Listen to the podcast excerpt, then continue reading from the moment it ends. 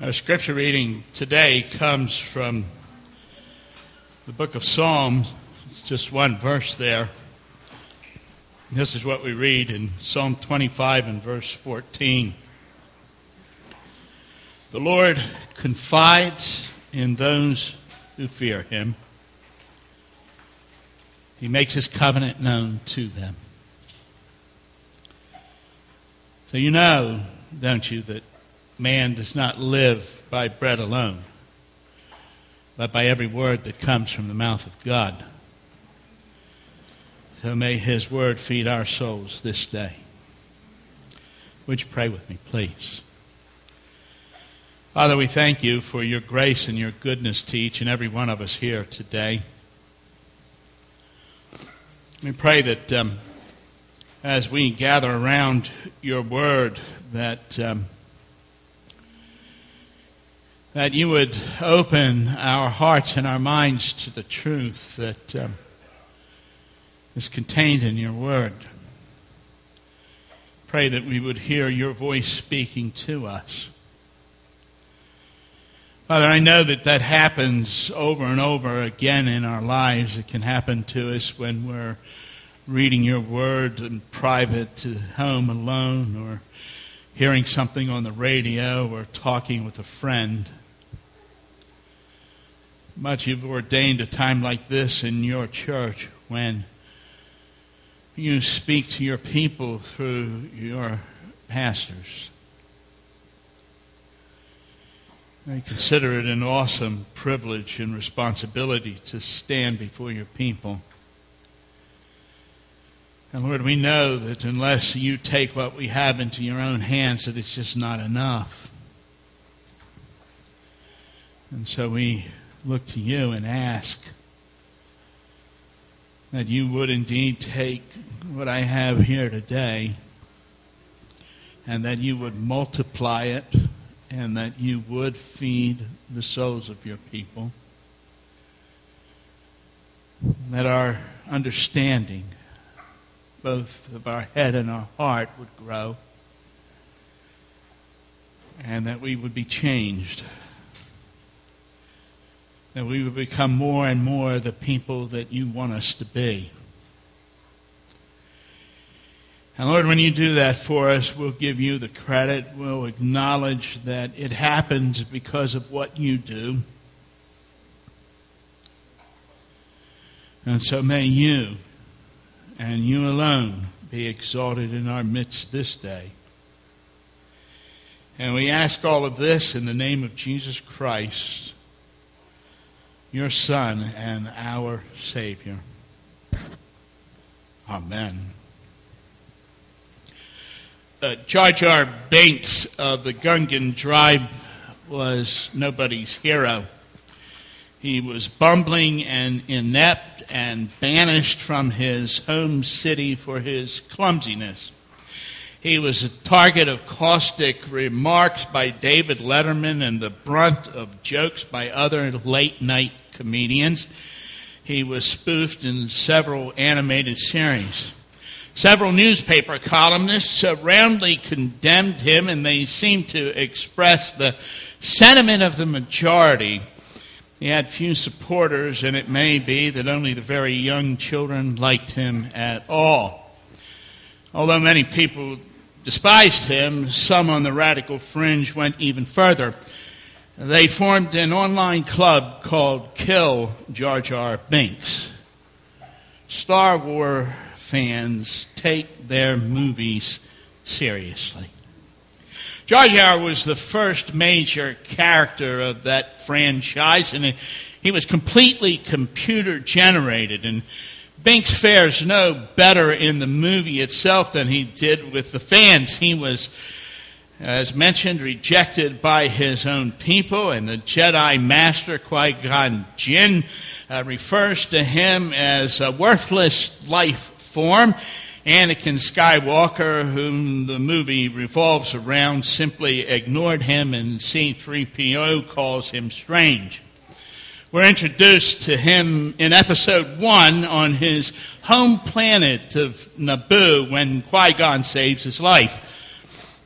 Jar Jar begins following him around, and when his benefactor tries to dismiss him and send him away, Jar Jar informs him that he owes him a life debt. And the Jedi asked what that meant, and he was told that since he saved uh, Binks' life, uh, that Jar Jar must be his servant. And when he asked how long this arrangement would last, Jar Jar replied, Forever. Qui Gon didn't consider that very good news. And so began the saga of that hapless citizen of the underwater city of Otoh Gunga. Now, although he was not uh, embraced by most of the Star Wars fans, he certainly didn't cut a gallant figure. One could argue that he was really rather heroic in spite of all of that. Uh, he knew he owed the man who saved him a life debt, and he was determined to carry it out to pay that debt, or at least try to, no matter what the consequences. You know, there really is another group of people that knows or should know something about a life debt. They may not call it that, but it would serve as a good descriptor for them also. You see, uh, Christians also are under such an obligation. See, Christ saved us eternally, and we owe him our all. And a case could really be made that Jar Jar is rather a good symbol for uh, believers rejected and ridiculed by the world and unable to save themselves. But we're, we're going to forego that observation and we're going to turn our attention instead to this idea of the life debt that we owe our benefactor. There are many places in Scripture that uh, teach us about this truth, but we uh, are going to turn to the most famous of them, the one that's found at the beginning of Romans chapter 12. So I want to invite you to join me there in your Bible in chapter 12 of Romans, verses 1 and 2, where you can look on the screen on either side of me. I have to tell you, the passage we're looking at today is very complex and and I'm going to invite you to listen and stay with me as we work our way through and try to understand what we're being taught here.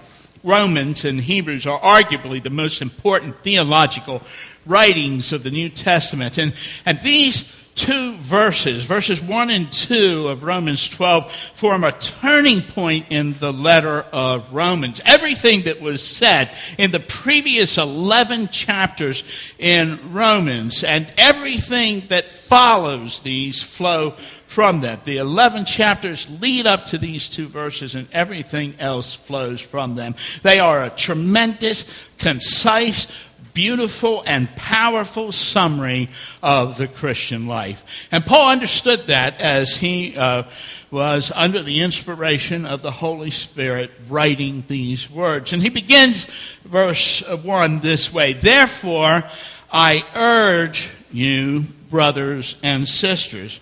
Now, while that therefore points back to all that he has just uh, finished saying, the urging turns our thoughts to what comes after.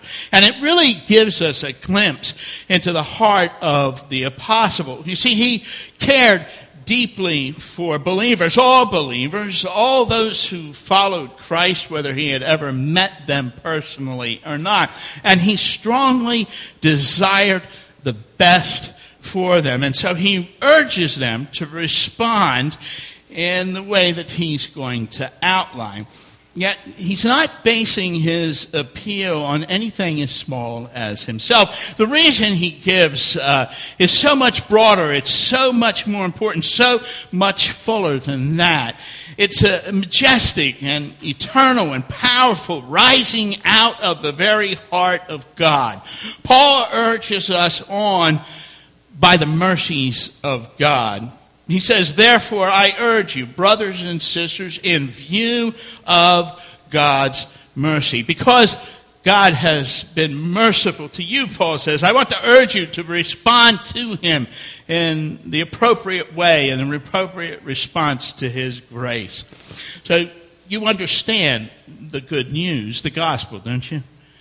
So, uh, most of you in this room, I know, really do, but for anyone who's here who doesn't know that, I'm really obligated to share that with you.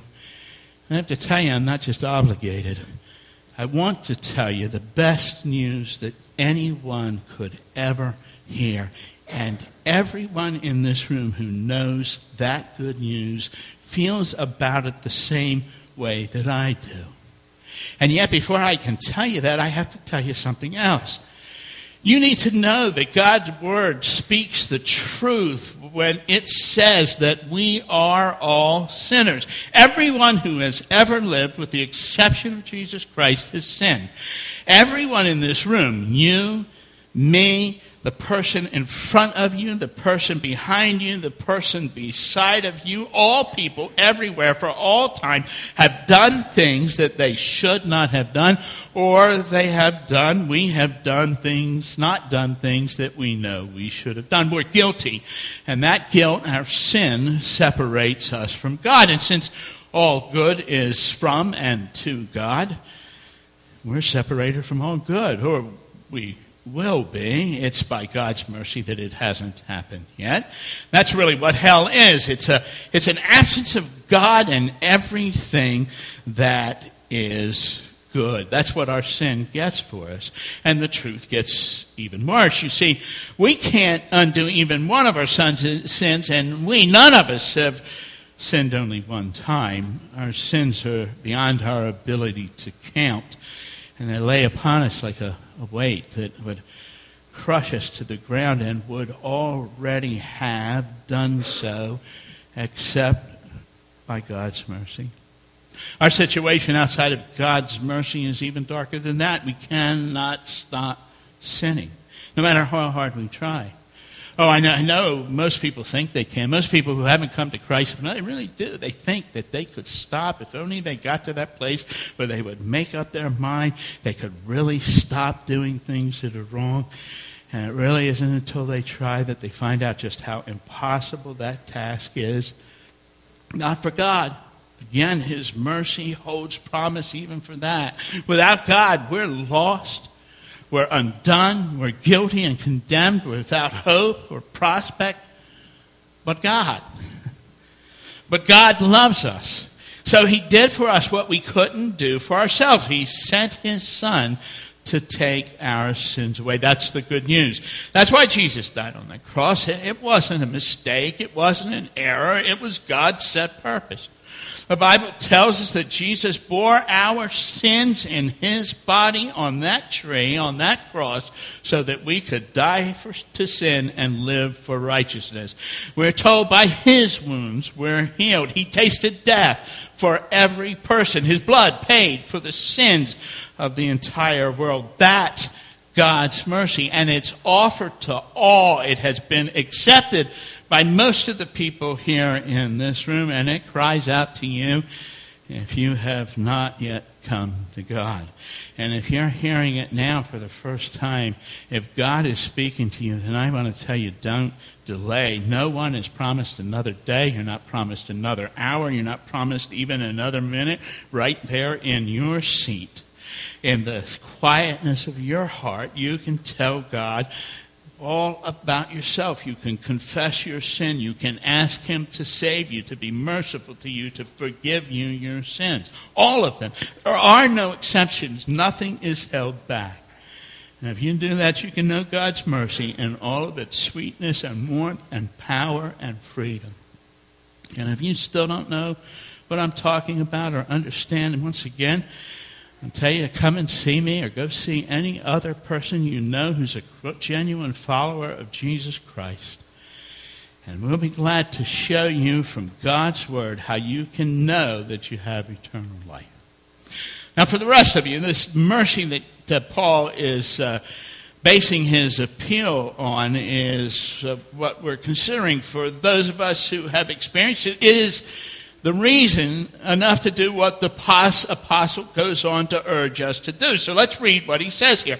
Therefore, I urge you, brothers and sisters, in view of God's mercy, to offer your bodies as a living sacrifice. And that word body, uh, there really is uh, symbolic. It's a, it's a representation of our whole self. And so those words would have have been more familiar to the people of Paul's day, people who were used to the bloody sacrifices of the, of the temple worship, both the Jewish and pagan temples of that day.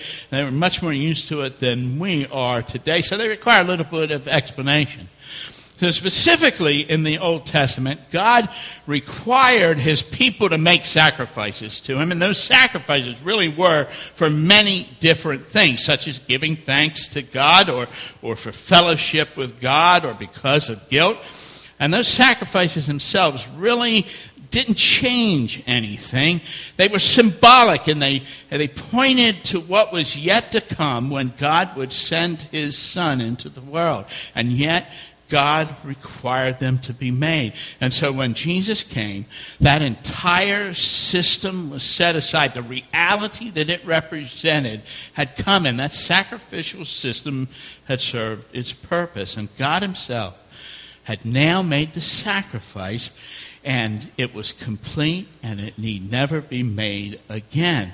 And what God requires of us in the New Testament is not something we can give him, but the giver himself or herself. He requires us. We owe him a life debt, and we owe it for as long as we live.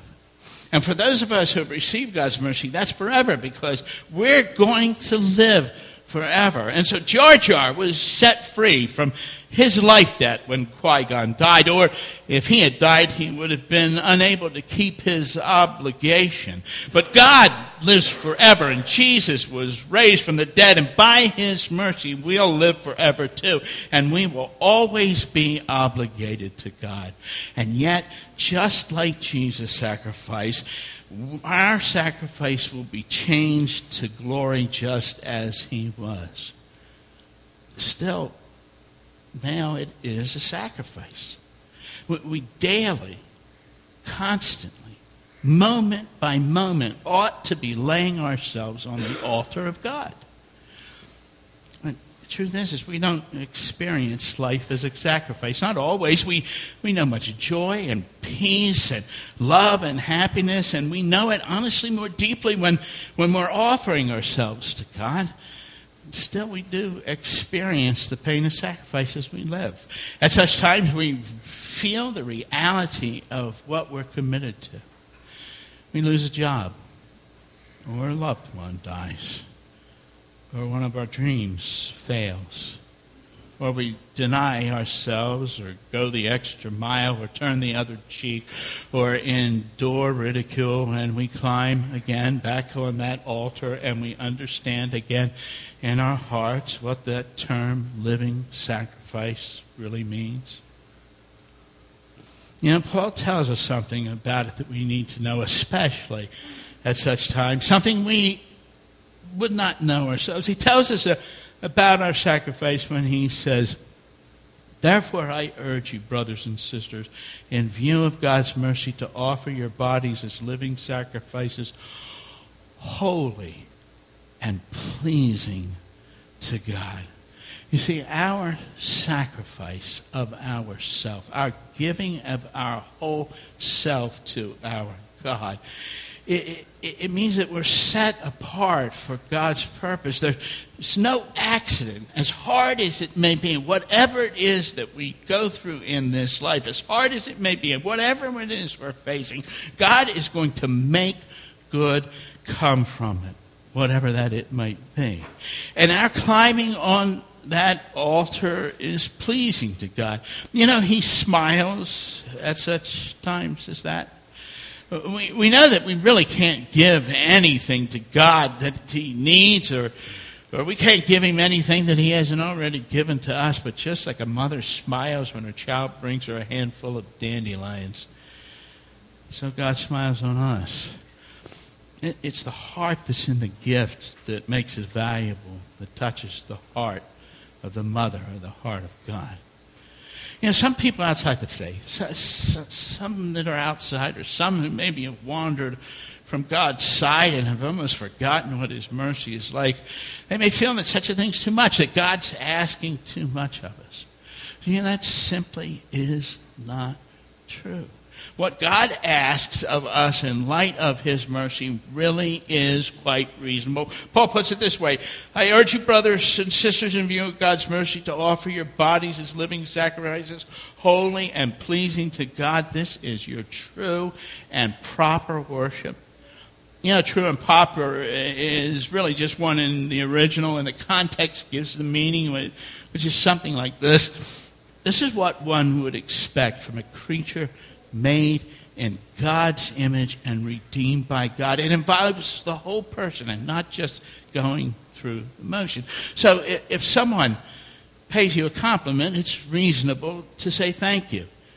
If they give you a gift, a card's appropriate. If they give you a lift, you might offer to pay for some gas. If someone saves your life in a battle, you know you can never repay them. So you might name a child after them or donate something in their name or at the least and the best of all, you pray for them. It is really what you ought to do. And for all that God has done for us, it really is the right thing to do to give Him our whole self. You know, we can summarize what we've said so far this way. Because we're deemed, not in order to be redeemed, but because we already are redeemed, we ought to give our whole selves to God for His purpose and pleasure. Now, the next verse that we're going to look at, verse 2, really does two things. Uh, we're going to have to go through it more quickly, but once you begin to understand what verse 1 is saying, uh, verse 2 comes easier. That's why we spent that much time there. The first thing that verse 2, 2 does is to tell us how we do or accomplish what verse 1 urges us to do. So if we want to be a living sacrifice, if we want to demonstrate our love for the God who loved us, so, so then we must not be absorbed into the fabric of the world. And, and of course, that word world here means the system which sets itself against God and his purposes. Instead, we must be changed from the inside out. And so Paul writes in verse 2 Do not conform to the pattern of this world, but be transformed by the renewing of your mind. So we're not to be conformed, rather, we're to be transformed.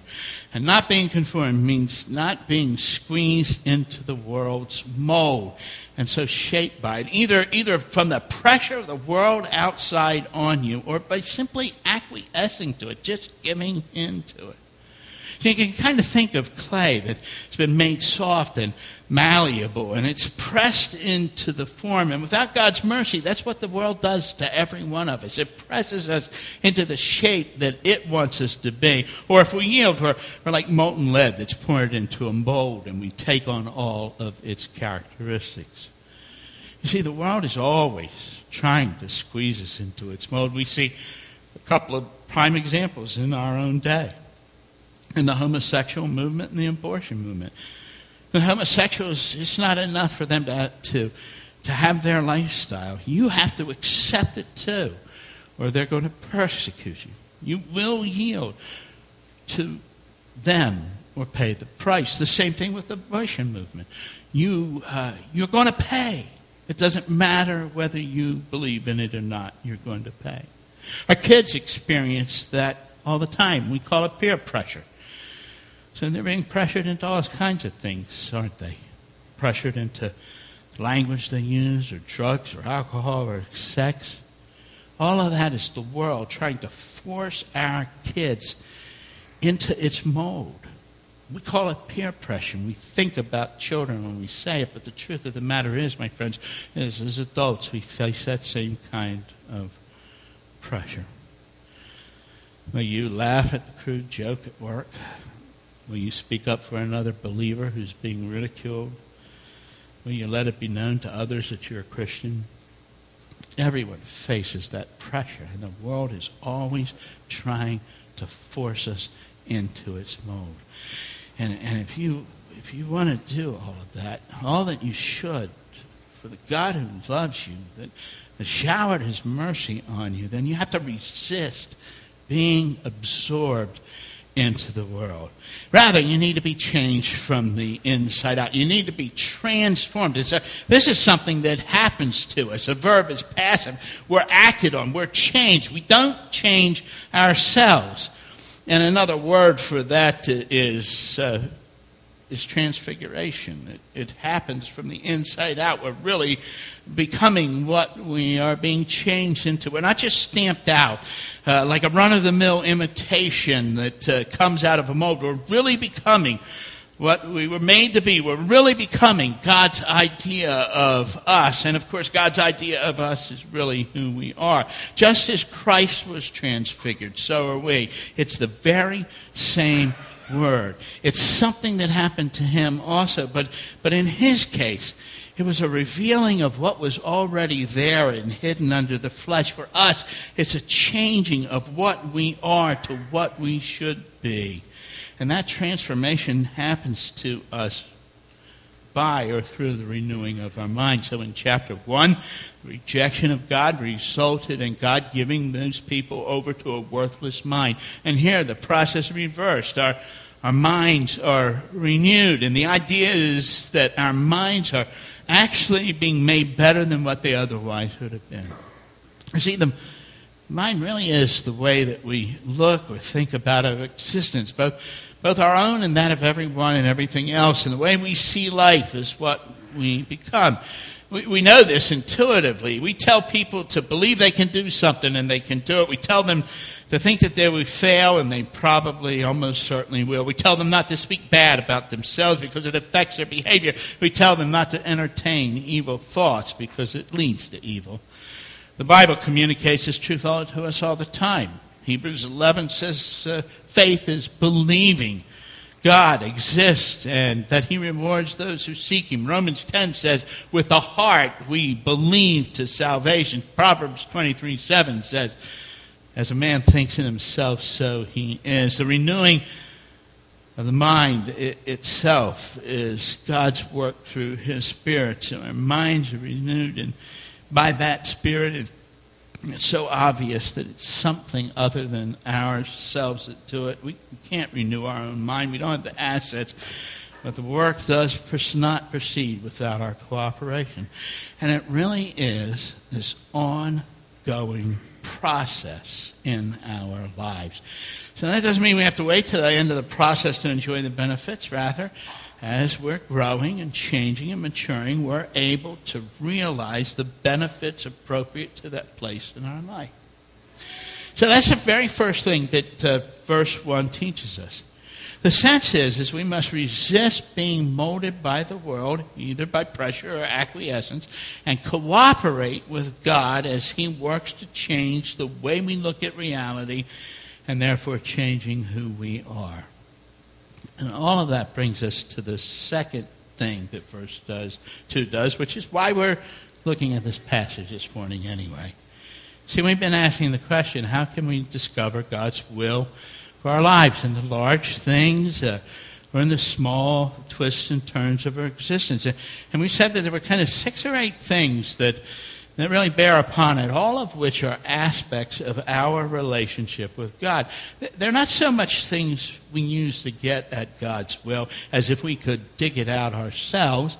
Rather, they're part of an ongoing relationship with our Heavenly Father through which He reveals His will to us. So we, we discover, for instance, that His will comes to us through His Word.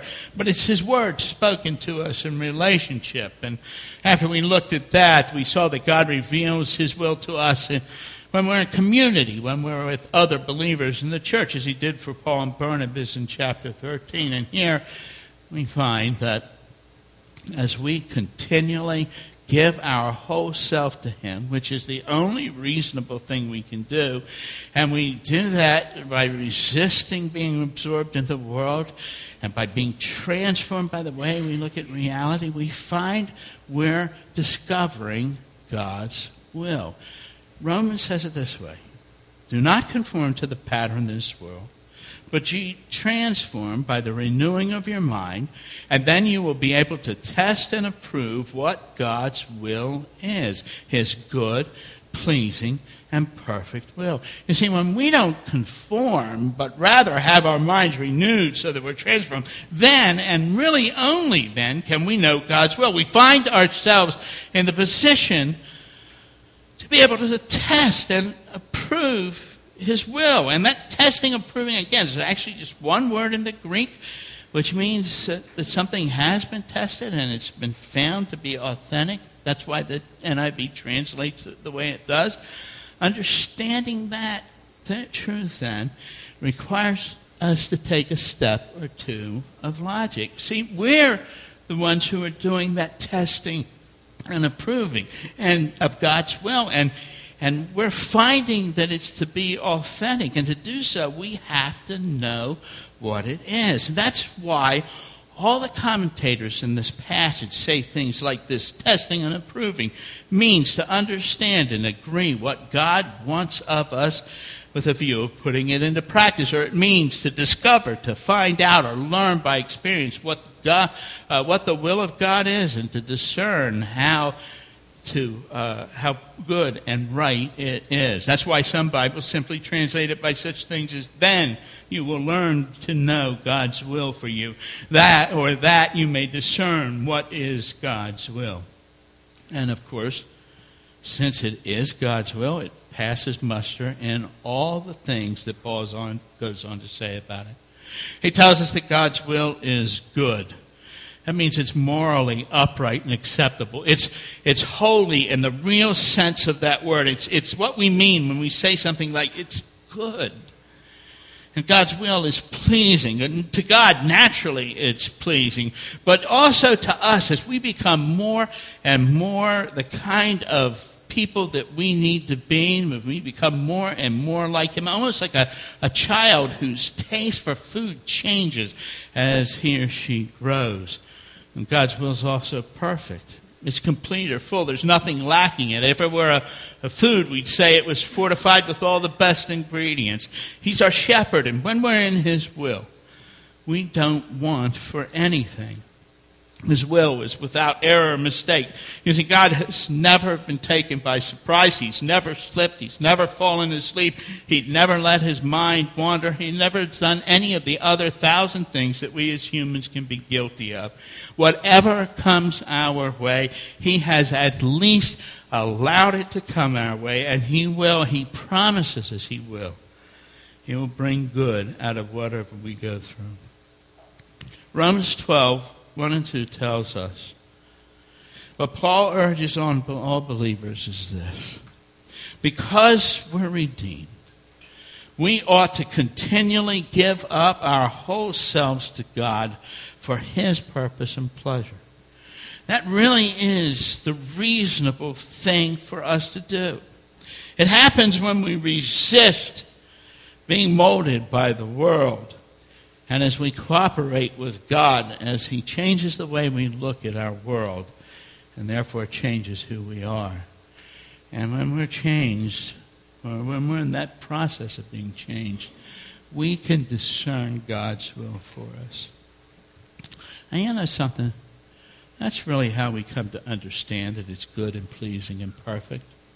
You see, without that, that transformation, we could be told what God's will for us really was, either for our life or some particular part of our life. God Himself could tell us, or He could send one of His angels to us, or He could even send the Apostle Paul, and He could do so in, in such a way that we would know that it was God Himself, or an angel of God, or the Apostle Paul. And without that transformation, we would not be able to accept it or believe it or understand it because we aren't yet what we ought to be. You know, moments of reflection makes you know that that's true. What does it mean to die to yourself? No one but a Christian understands that. What does it mean to give your money away like we're supposed to do? What does it mean that we should die rather than deny our faith, as our brothers and sisters all over the world are? That way with all of the deeper truths of the faith. to really know God's will, to really appreciate His will, what it has done for us, what He has for us, for your life, or, or for everyday kinds of things that go. And we have to be continually changing, becoming more and more like the person God wants us to be. And since we're redeemed, we really ought to continually give up our whole self to God for whatever He wants from us. And that only happens as we resist being molded by the world and as we cooperate with God as He works to change the way we look at reality, which really changes us. You know, in a real way, everything that I've said today could be summed up by saying we need to be obedient. When you look at Romans 12, 1 and 2, it's really talking about the heart of obeying God. I can tell you something. I don't know why anyone would expect God to reveal something more in His will to them if they weren't already obeying things that they know they should be doing. God wants to reveal His will to you for your life, for the smaller things. He does so through his word spoken in relationship. He does so when you're part of a local congregation and you're in community. And he does so when you're giving yourself to him, when you're a living sacrifice, when you're resisting the world, when your mind is being renewed. And then when he speaks to you and he shows you what his will is, you know it. You understand it. You see it. You accept it. And it might be hard, but you embrace it because it's God's will. It's good and perfect and complete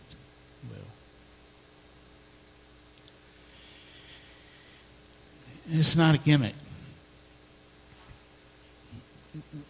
It's not just something we do and then turn our back on God.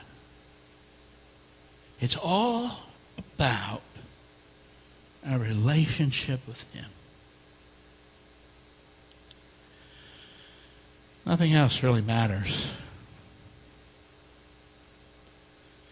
But when we have that relationship, everything begins to fall into place. And we hear him speak, and he guides us step by step. I don't know about you.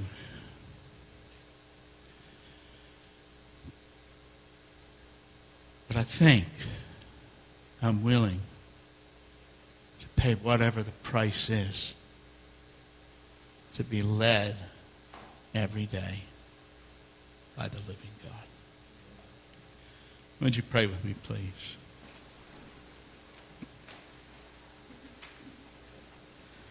Father, we do thank you that you um, you don't try to make a secret of your intentions.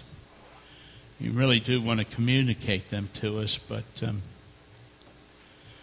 but Lord, it has to happen in a way in which we can understand it. And if we simply remain the way we are, we don't have that place in our hearts or our minds, we don't have that place in our understanding to receive what you would give to us. So we need you to help us to start a step or two further back. Help us to change. Help us to yield. Help us to surrender ourselves to you.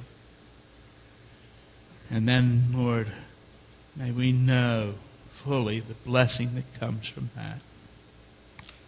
And it's in Jesus' name we pray. Amen.